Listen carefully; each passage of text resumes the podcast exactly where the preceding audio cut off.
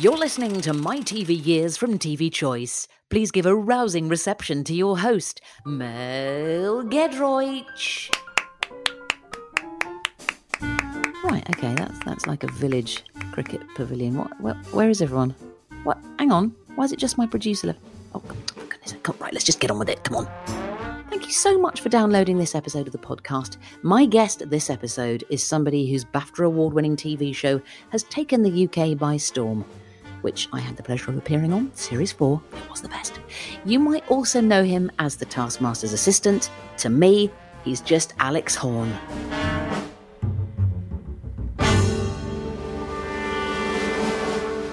Alex Horne, showbiz friend, and I like to think real life friend as well. I receive Christmas cards from you and don't send any back in return. I was going to say, Al, I've probably been sending them to you for about I don't know three, three, three, four years now, and um, I'm hoping there'll be a sudden clump of them that might arrive in the middle of June or something. I don't want to reveal your secrets, Mel, but your Christmas cards are. ah, they're so good. Oh! They're im- impossible to replicate. So, yeah, one day you're going to get such a huge gift, but not for many years. But yeah, I think we're friends. I think we're best friends. I think we're good. I think I, th- I think yeah. I think there's there's there's there's general good vibes, and uh, it's really lovely to see you. Thanks so much for coming on to my TV years. Now, Al, I want to find out from you what is the first show on telly that you remember watching as a kid. Well, can I first of all say that's a great question, Mel? It's it's pretty it's pretty good, isn't it? I think it's really good because it makes you wonder what the first program you ever watched was. And w- w- anyway, yeah. So I have thought about this, and I just tried. It's quite difficult thinking of your first memory, isn't it? Because you you quite often remember remembering your first memory. Or you remember fake things. Do you ever do that? You actually remember things that happened to somebody else, or that somebody Hmm. told you about, or that. Do, do you know what I mean? I think I've got a load of fake memories going Yeah. on. Well, also my first memory was when I was 24. Nothing before that. so it was quite late. This program. So the first, yes, so the first show was what Sopranos or something. Yeah, yeah. It was Baywatch actually. um, no, it was uh, the first program I genuinely remember was a program called Finger Mouse. I remember it well. And I have looked this up since because I uh, wasn't sure it was a real memory because I, it, well, the way I remember it was is a piece of cardboard on someone's finger, vaguely in the shape of a mouse, and it turned out that's exactly what it was. Um, it's really weird, Finger Mouse, because I think you're about ten years younger than I am, Alex, aren't Okay. you? I, I- we Let- don't have to reveal our so. ages, but I think Yeah. you're. Yeah, I'm going to say that you're at least ten years younger than I am. Well, this, This- this was 1985. I know that this program. This is it, it's a mid 80s show and it is so 70s. What the heck is going on? Yeah, maybe I definitely watched TV before I was six or seven. That's when it came out. Yeah. But it is the first. But it, yeah, maybe because it feels so old. That's why I think it was the first one I ever saw. It's But- it's a guy, I seem to remember a very sort of gentle Scottish guy in a in a hmm. tank top usually or some sort of nice cozy knit with a variety of instruments and he always has on one finger a grey cardboard mouse yeah, with big ears and whiskers and that's the show. That is That's the the blooming show. show. Yeah. I don't know how they got it commissioned, but um. So was he doing the voice of the mouse? Was it? It wasn't a sort of early bad ventriloquism, was it? Or was it? Do you know what? I think there was a there was a there was a lady helper.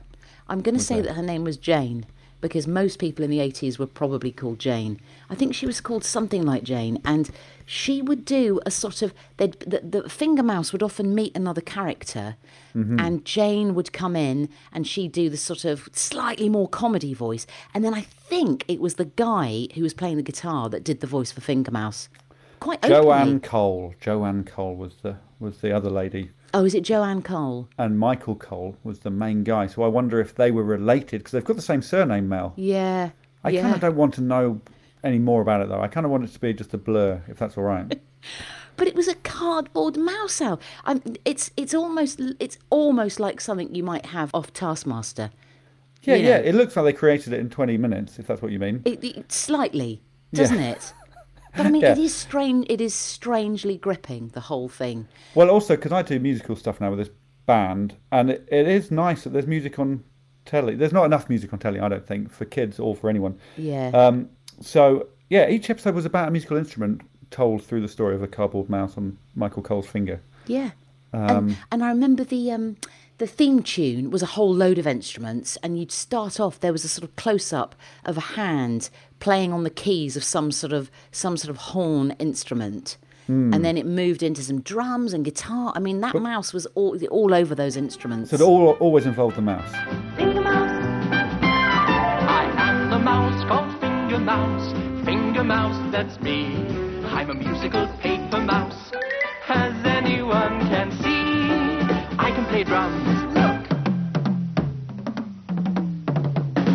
Look. Play keys. That was the Finger Mouse theme, written and performed by Michael Cole and Michael Jessett with Rick Jones. I guess it depends which hand the mouse is on, what relationship they have with the instrument. 'Cause I used to play the French horn, and your right arm is just stuffed up inside the bell. So that poor mouse, if he's on the wrong finger, is in trouble. Is there a show that you remember watching as a kid? You come from quite a big family, don't you, Alex? Uh, yes, I suppose. Well, I've got two brothers, so Yeah. there's three of us, and I've got three sons myself. So it seems to me a standard family size and the correct family size. Yeah. And what show do, do you remember watching with your brothers? And was there always a sort of, you know, I'm assuming there was no remote control. Was there a was there a remote? No, no, control? no. It was buttons on the telly. It was stand up and change the channel. Yeah. And it was sort of Saturday mornings with duvets, and I guess holiday times with duvets. Coming down in the morning and having, I, I, it felt like four hours in front of the telly, but it's probably forty-five minutes. Yeah.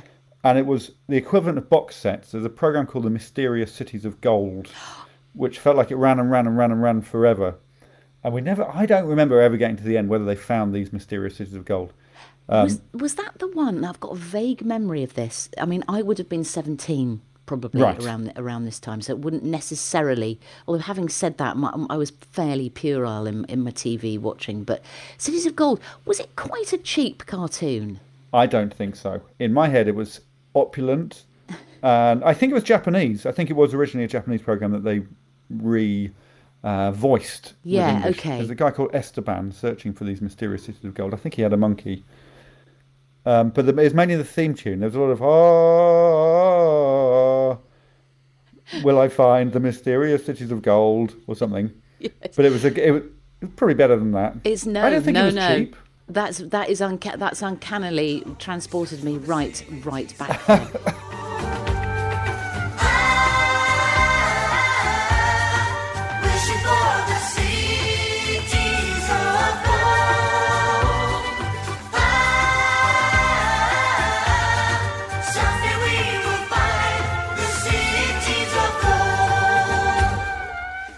was the Mysterious Cities of Gold theme song performed by Noam Kaniel, written and composed by Shuki Levy. Is it sort of proto Studio Ghibli? I think it might be Proto Studio Ghibli. I don't know what. That, and, well, I know what studio means, but the other two I'm struggling with. Ghibli. Uh, Ghibli. What's what's Studio Ghibli? Studio Ghibli. Your kids must love those. This No, is my kids like aren't allowed to watch telly.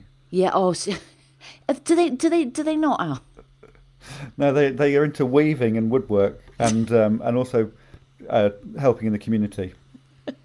And whitt- and whittling. Yeah. I think th- this was my only sort of brush with Proto Studio Ghibli, and it maybe tarnished it for me because I, I don't know if they found the cities of gold or not. And it was the monkey, and there was some sort of. Was he the sort of comedy character? Was there a comedy character? I think there was a cheeky character. Yeah. So Esteban was the main guy. Oh, I don't know if there was. A, let's say there was a funny monkey. Um, but they just went. It just went on and on and on. I can't remember anything that ever happened. Put it this way, I never sat down to watch a whole episode. I'm sure you know the answer to this next question, Right. which is another cracker. Prepare for this. Um, was there a show that your mum and dad loved, but you found really boring? I'm going to say yes, but I don't want to drag my mum into this because I don't think this is her fault. Okay. We we always had prawn cocktail golden wonder crisps and sat down and watched Question of Sport every Tuesday. I'd go for Tuesday. Might have been Thursday. Weird. I thought it was on a Friday. Yeah, it might have been Friday. No, but maybe it was Tuesday. It's had loads of reincarnations, hasn't it? Question of mm. sport. So, So mine mid was- 80s.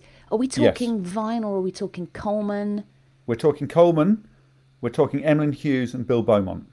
Okay. Emlyn Hughes I found so funny but that was it. Bill Beaumont I couldn't stand, and I'm not sure. Actually, I think my dad found Emlyn Hughes hilarious, and even then I thought, well, maybe he's not that funny.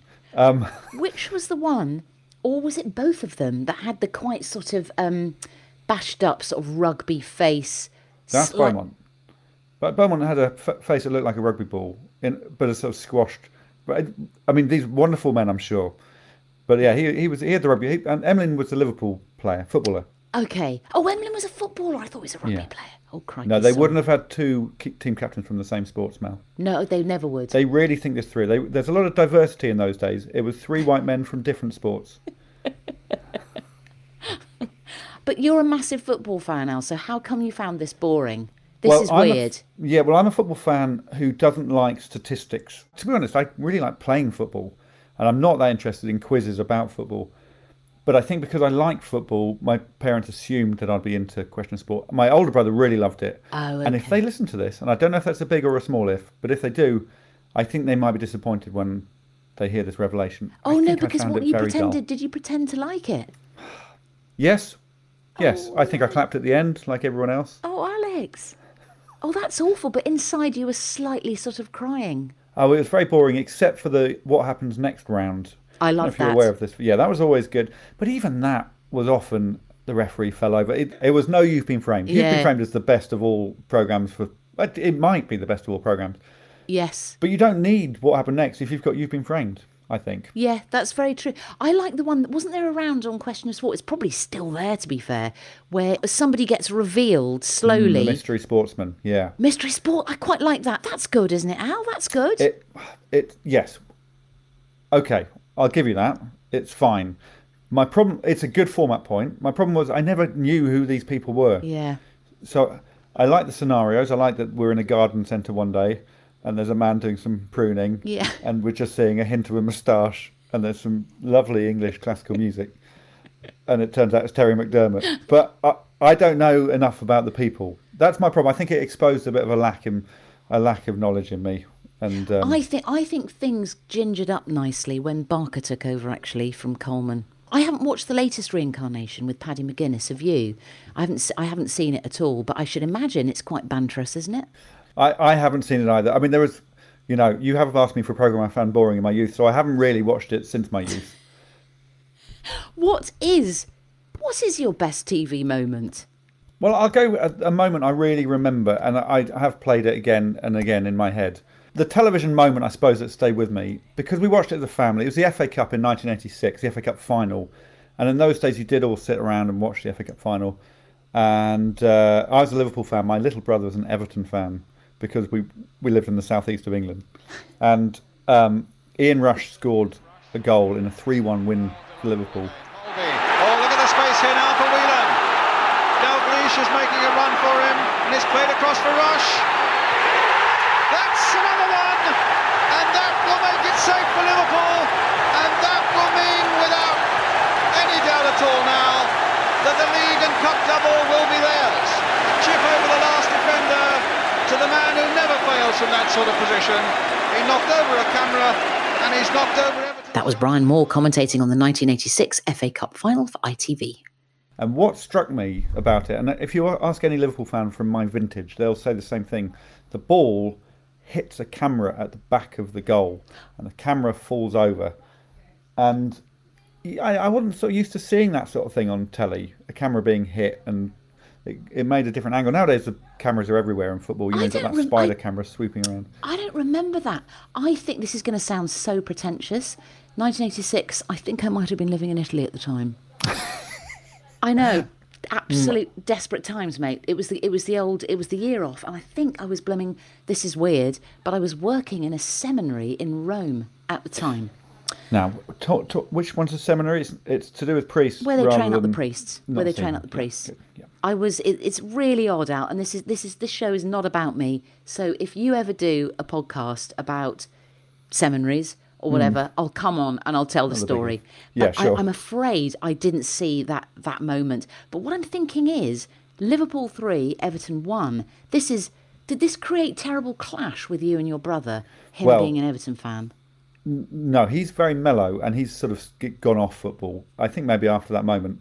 Um, No, our whole family is pathetic, and none of us have conflict. So if my older brother's a Man U fan, my dad's a Tottenham fan, my mum's a Motherwell fan, and Queen of the South fan. So if my team beats my dad's team, we just don't mention it. There's no crowing. There's no text messages. We just pretend it didn't happen. That's amazing. I, it's very odd, and I don't even take pleasure in it. I'd almost prefer that my team draws with my family's teams because Really? then we're both unhappy, or at least not happy. And do you think, Al, I mean, watching footy on telly, is it ever as good as watching the real thing? Oh, it is. It is. As long as Is you're in the right scenario. Yeah, yeah. I, I think I prefer if I had the choice for the rest of my life to have to go to football matches or have to watch them on telly. I'm definitely watching it on telly. Why is why is that? What is it about watching it on telly that's so that's so great? It's just controllable. Your whole environment. You pick who you're watching it with. You pick what you're eating it with, and how loud the volume is. I mean, I love going to a football match. I really do. But I, I really enjoy going to Chesham United, our local team, because you get to have a. Ch- I mean, I don't watch a lot of the football. You just chat with your mates. Yeah. And you do that even more if you're watching it on the telly. You can turn over, Mel. Football's really boring for most of the time. Yeah. You can you can just uh, do something else while you're doing it. You know, there's nothing better than watching one game a season at Anfield. but I wouldn't want to go every week. And when you go out to the to the Anfield match Mm. in the flesh, do, do you go like in a big coach of, of fans? No. No, no, I've I've never done that except for once with the Chesham United fans. We went to watch them play Bristol Rovers in the FA Cup. Oh, that's that's but- amazing. But that you have literally all the Chesham United fans in one coach, and, and we we unload, and that was really lovely because they all welcomed us. Oh. Rather than I've, I've not done. Oh no, I have done one coach to the Champions League match abroad, and I really enjoyed the atmosphere, but it was quite intimidating. Quite leery. Um, it was a little bit Larry, which I sort of quite I found myself liking it in the same way as. Oh, once or twice I've seen a video of a fight somewhere, like on YouTube, yes. and sort of got all a bit testosterone oh yeah, yeah, yeah. Yeah. So it's a funny old thing, isn't it? Yeah, it is a it's a t- terrible. I used to go to a lot of Dons games back in We're the, not talking Cambridge Dons. We're talking the Wimbledon, are we? the Cambridge Dons. right, yes, with with sort of mortarboards and Yeah, um, yeah. Like the Monty Python philosophers. Yeah, no, the the old yeah, the the the Wombles, the Wombles. Hmm. And I used to take various nephews along, but I tell you what, Al, the swearing really put me off after a while. It was so much swearing. Well, you just need to watch your language, Mel. I'm so sorry. I have I have apologised to my nephews. Yeah, good. The little f- Was watching uh, football on telly. Is that what made you think? Look, I want to get into. I want to get into telly. No, I, th- I think it was like looking through a window. I didn't really understand that that was anything to do with telly at that point. That was just football Yeah. rather than telly. So no, that came much later. I don't think there was ever a conscious moment. I don't know about you, but there was never a moment I thought I want to work on telly. Mate, it was for me. It was Singleton on Blue Peter, but that was before you were born. Right. No, I think I was always wanting to do comedy, not on telly. And then it turns out it shouldn't be a gateway to doing it on telly, but it's definitely easier to support a family if you've got some TV work. Yeah. And also slightly easier to not leave your wife every Friday and Saturday night to drive to Le- Leeds and so on. Yeah, yeah, so, um, yeah. so I never had an ambition to work on telly. But it was just a good. It was a good thing to do. Yes, it was a nice side project, and it's it's happened to work out that I really enjoy it. Yeah. So, what was your first involvement, Al, in TV production? I'm going to say it was when I worked on Big Brother 3, Okay, which was one um, of the classic years. It was um, Kate Lawler. Kate Lawler, yeah, who I now know really well because she works with my wife. She did that brilliant dance where she Hmm. she folded up one leg and held onto the ankle at the back and did a Yeah. sort of I don't know, a sort of pumping action with the leg. I'm not sure if she came up with that, but she definitely propagated it and spread it around. And she Um, won, Al. She won. I can tell you most of them. There's Alex Sibley, who was pretty. Oh god, he was really good looking, and he did that thing where he was on his own in the bathroom, and then Yeah. suddenly he did the kind of model catwalk thing, Yeah, looking into the cameras and wearing flares. I seem to remember. I think so, but that wasn't his fault. Um, there's a man called Spencer who worked in Cambridge doing punting, and I'd seen him around. Uh, there's Alison Hammond. A lot of them gone gone on to do interesting things, but then there's Jade Goody as well, who was, Oh, you know, oh. a tragedy. I loved her. Yeah. I absolutely loved that girl. I met her once. It was just very much in passing. We had sort of 10 minutes just sitting down together in Right. some reception area. She was an absolute hoot. Yeah. Really well, it was in the delightful days, girl. It did feel like it was just the end of the innocence of Big Brother. I don't think these people went in just to be famous, but she did end up being on the front page of every newspaper. So I'd come back from a shift. My job was um, a logger, so I had to watch two hours at a time and Yeah. type up on a laptop. What, I'm very good at touch typing, so I had to type up what was happening so the producers could come and it's quicker to read about what happens than to watch it. So I would watch it for two hours, one hour off, two hours on, one hour off, and I'd go home and carry on watching it because it was so addictive. And then I'd wake up in the morning and it was front page of the newspapers. Because it was 24 hour TV making, so it was incredible the process that the producers would have to make a program the same day as the events had happened. So instead of trawling through hours of footage, it's quicker for them to look at what we'd written.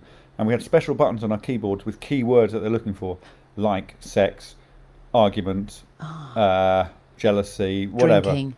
Yeah, exactly. So it's quick for them. They look for the keywords, quickly read the paragraph we've written about what happened, and there was always a little time code saying exactly what time this happened, and then they brought up that um, Oh, bit of footage. So it was fascinating seeing how telly was made, and we were sat in front of that big bank of uh, screens that you see on Big Brother's Big Mouth and all that sort of thing. And Yeah. we'd see Davina occasionally, and then before the housemates went into the house, we went into the house to test out some of the games, which definitely had a effect on me coming up with tasks. Oh, really? Yeah, definitely. And we also got to wander into the camera runs and look at the people. It was, you know, it was real, and it was when it was so exciting, Big Brother. In those days, it, it was. It was. You must have felt like you were sort of. I don't know that you were going to some crazy sort of gig, some huge rock and roll gig or something. Yeah, eviction nights were insane. You know, everyone would turn up, and also people were throwing things over the walls at that time. You know, they'd throw food over or messages saying, "We love you" or "Don't trust this person," that sort of thing. Oh my gosh. So it was all fascinating. that was really interesting about um, you know some of the games kind of definitely might have you know inspired or affected your relationship with your amazing hmm. hit show Taskmaster. Can you can you remember any of those games that you had to play in in Big Brother when you were testing them out for the contestants? Well, I can remember one which was it was just darts, but you had to use your wrong hand, and that was it. It was just play darts with your wrong hand. But I just remember the sense of competition amongst the five of us who were testing these games. It was just really intense, and I think there was, I think there were ways of changing the rules, um, which I suppose we were all about in Taskmaster. But there was a, there was one which in a series soon after me, where the contestants had to sit in a cardboard box for as long as possible. Oh my god! And I think that was it. That was the game. Stay in the cardboard box for as long as possible. Last person out gets a treat or whatever. 4:27 p.m. Derek and Roberto are by the kitchen. They've been inside their boxes for 4 hours and 50 minutes. Kamal was the third housemate to leave his box. Craig, Anthony, Maxwell and Makosi are still inside their boxes. Sam is by the pool. It's been 2 hours and 29 minutes since she got out of her box. That was Marcus Bentley narrating Big Brother 2005, day 16 episode for Channel 4. And I just remember the footage of they just had the boxes and the speech, and that was it. And it was on telly for half an hour, just these cardboard boxes, and it was so funny. and there were some really good, funny moments on Big Brother that get forgotten, I think. That's very Taskmaster, the cardboard boxes.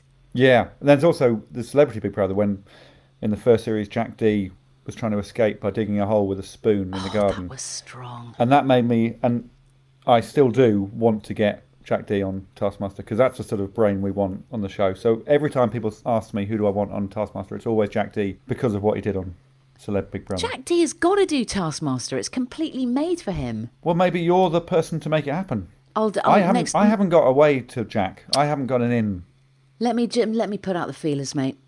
What was your first role on telly, Al? So you you you were in the kind of I can imagine you behind the scenes. It had that strange rat run going all the way round um, the central dome of the Big Brother house, didn't it? Hmm, Yes. Um, so, were you ever caught on camera? Was that your first appearance Oh, on telly?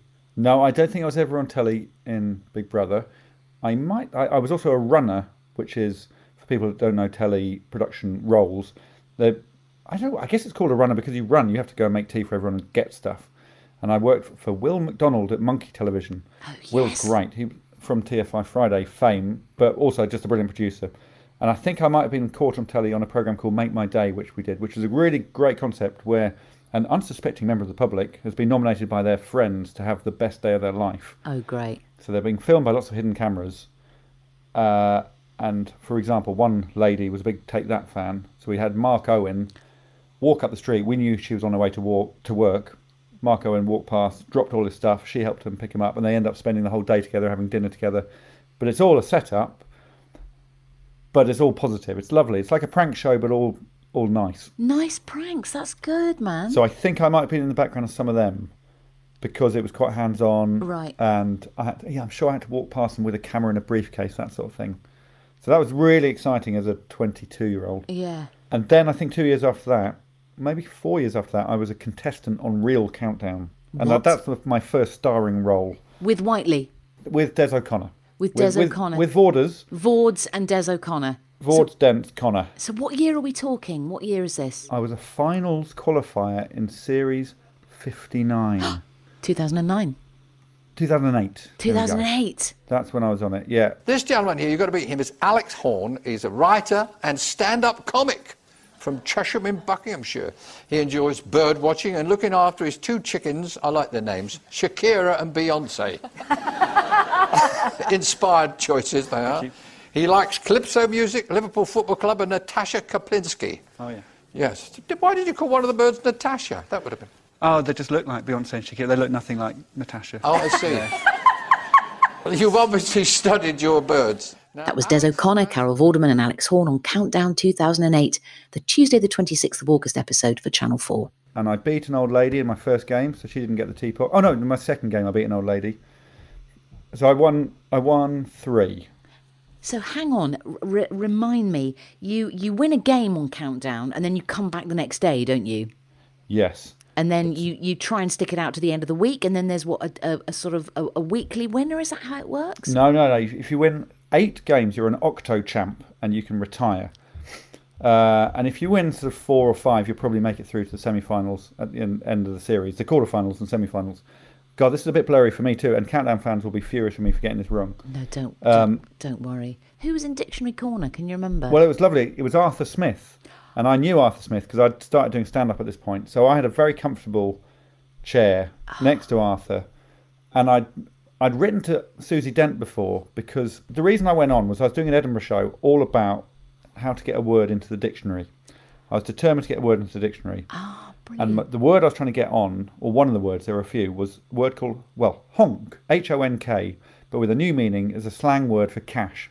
So I haven't got any honk on me, or that's a lot of honk, that sort of thing. It sounds about right. You could imagine it slipping into conversation.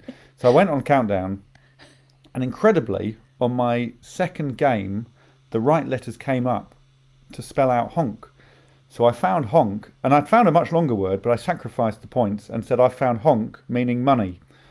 And Susie Dent said, "Yep, that counts." what? And so that was my proof that it was a word.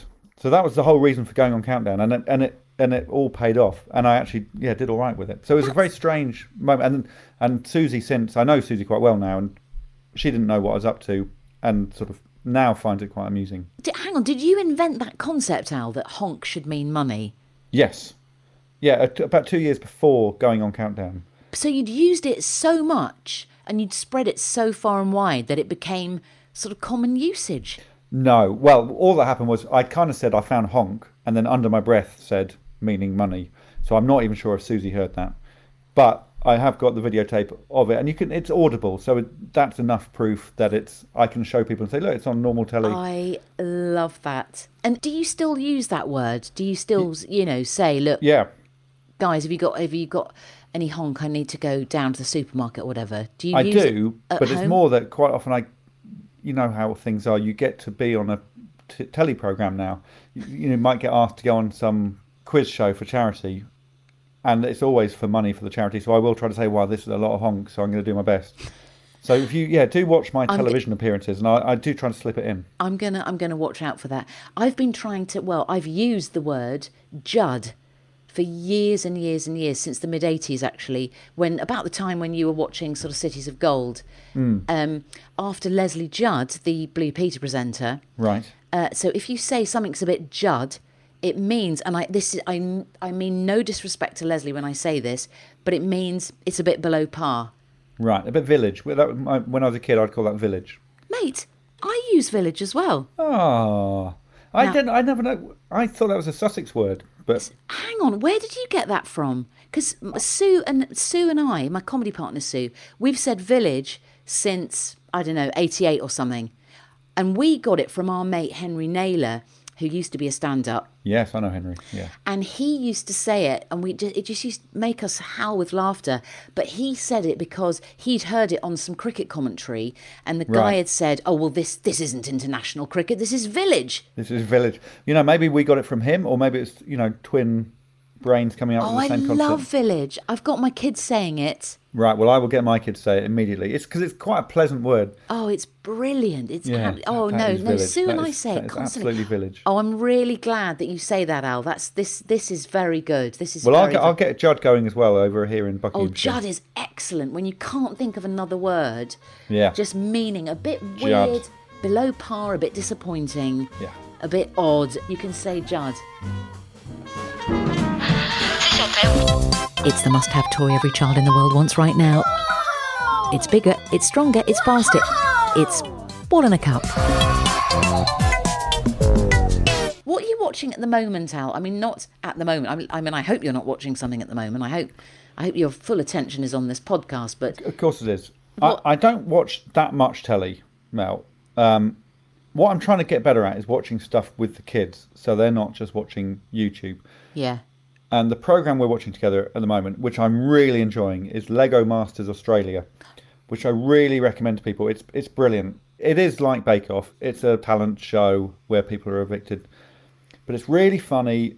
It's brilliant for the kids. It's exciting. It's brilliantly filmed. There's a guy called Hamish Blake who presents it, who's a stand-up, who's very very funny. So yeah, I just wholeheartedly recommend it to people. and they make stuff out of Lego. Yeah, they have challenges like each of the contestants. There's uh, pairs who do it, which is always sweet. So there's a boy and his granny or one team, and it's breaking stereotypes and so on.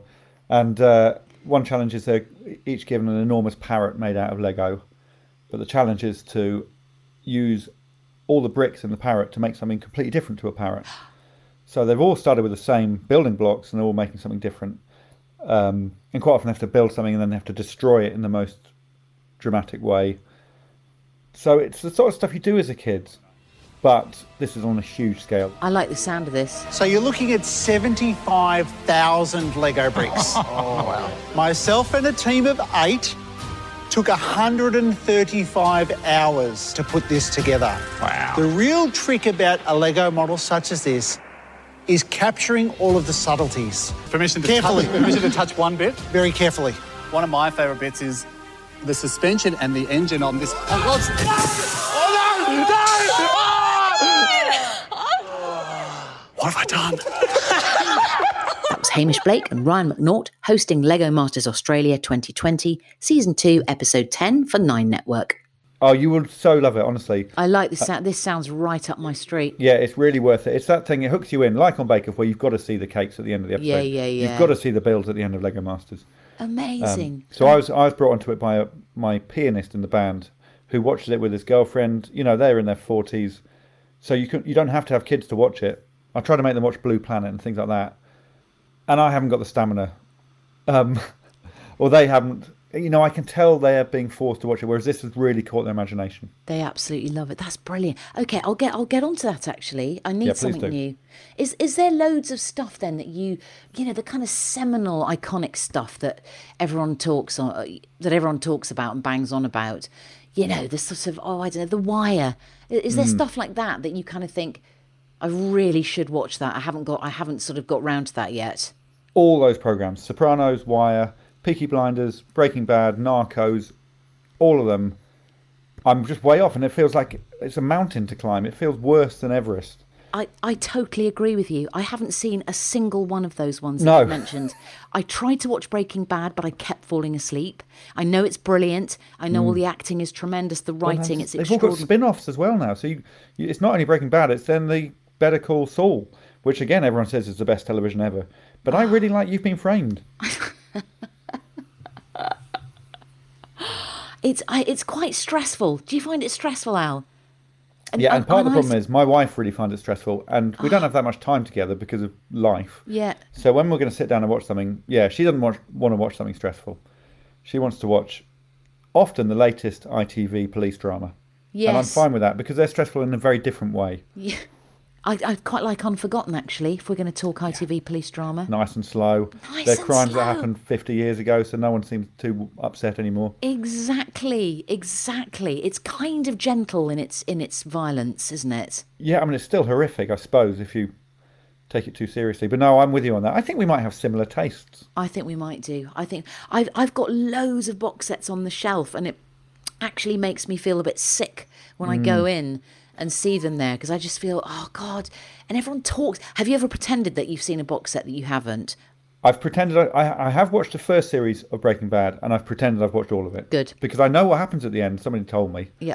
So so I can pretend, and I the way to pretend is just to say, well, let's not talk about it because we don't want to spoil it for anyone.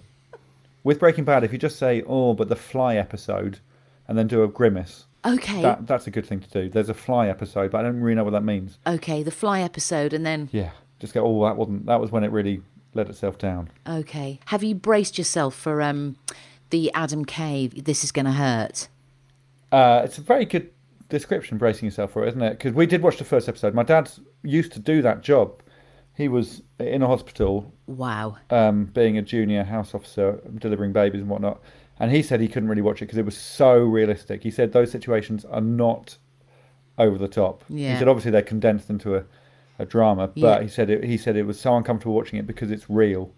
So yeah, we watched we watched one episode, really enjoyed it, and thought that's it. We've we've watched it now. We don't need to watch that again. Yeah. I, I think I've I- done I've done five or something. Right. Um, it's cowardly of us. We- just, it was, yeah, not relaxing. Right. My wife goes to bed at half past eight because she's a, works very early in the morning on the radio. She's up So she doesn't early. want to go to bed and dream about it. Yeah, no, fair enough. Fair enough. What's your favourite theme tune? I must ask you that because you're an amazing musician as well as all the other things that you do. What's what's the best, the greatest theme tune ever written? Do you think? Well, I'm not um, a musician, um, and the you're a French will- horn player, though. Well, I got grade three, but the band find it so funny that everyone assumes I'm a musician, but I'm really not. But I'll take that. The greatest theme tune. I mean, I, I probably would go for Baywatch because it makes me sort of judder the first bit of it. Um, I mean, the A Team is an obvious one, Oh, but I think Baywatch is so funny. You know what? It's better to say it than sing it. Can I? Can I say the say words it. to you? Say it. Okay, give me one second because I'm going to get this right. I, I, While you do that, I'm just going to lightly um, chumble over the A Team because it is absolutely brilliant. Yeah. Well, you know, you could do that while I say the theme tune to uh, Baywatch if you Go want. on. Some people stand in the darkness, afraid to step into the light. Some people need to help somebody on the edge of surrender's in sight. Don't you worry, it's going to be all right, because I'm always ready. I won't let you out of my sight. I'll be ready whenever you fear. Oh, don't you fear, I'll be ready. Forever and always, I'm always here. So long. Oh, that's uh, the third of nine stanzas.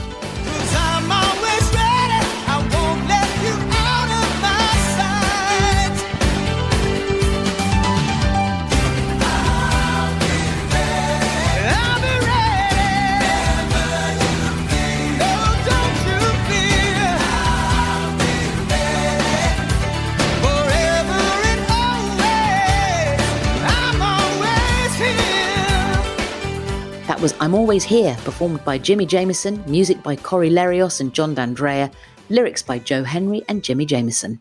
Absolutely marvellous. Well, when it's when I go on Desert Island Discs, which I guess is after this, Yeah. um, it's just that theme tune. Every single one of my discs is that theme tune. And while you're while you're there, I think the Finger Mouse uh, theme tune really, really merits a re-listen. It's actually really beautiful. It's is it very not spooky? long. I'm worried it's spooky. I haven't gone back. You think I can go back? You can go back. You can just go to YouTube, Al. I know, but I'm worried it's going to just bring everything. My awful childhood's going to come back.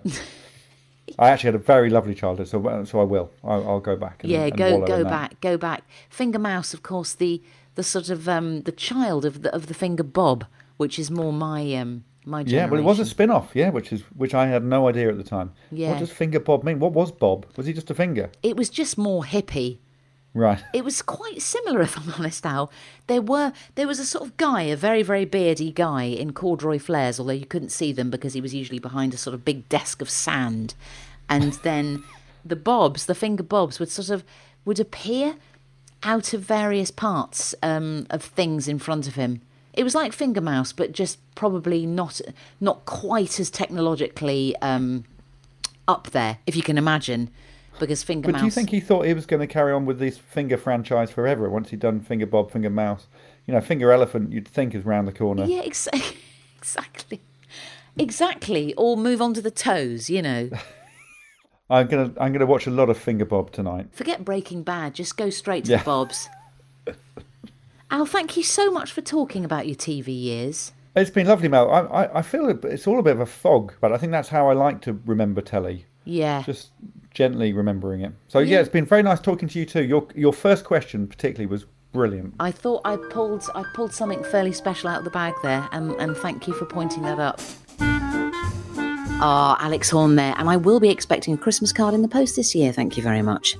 If you've liked and subscribed to the podcast and left a nice review so far, you can ignore this next bit if you haven't.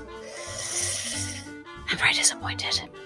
Uh, there are plenty of previous episodes to catch up on from the likes of Sanjeev Bhaskar, Sally Ann Matthews, and Hugh Dennis, so make sure you don't miss those. I'm Mel Giedroyc, and I'll be back soon with more episodes of my TV years from TV Choice.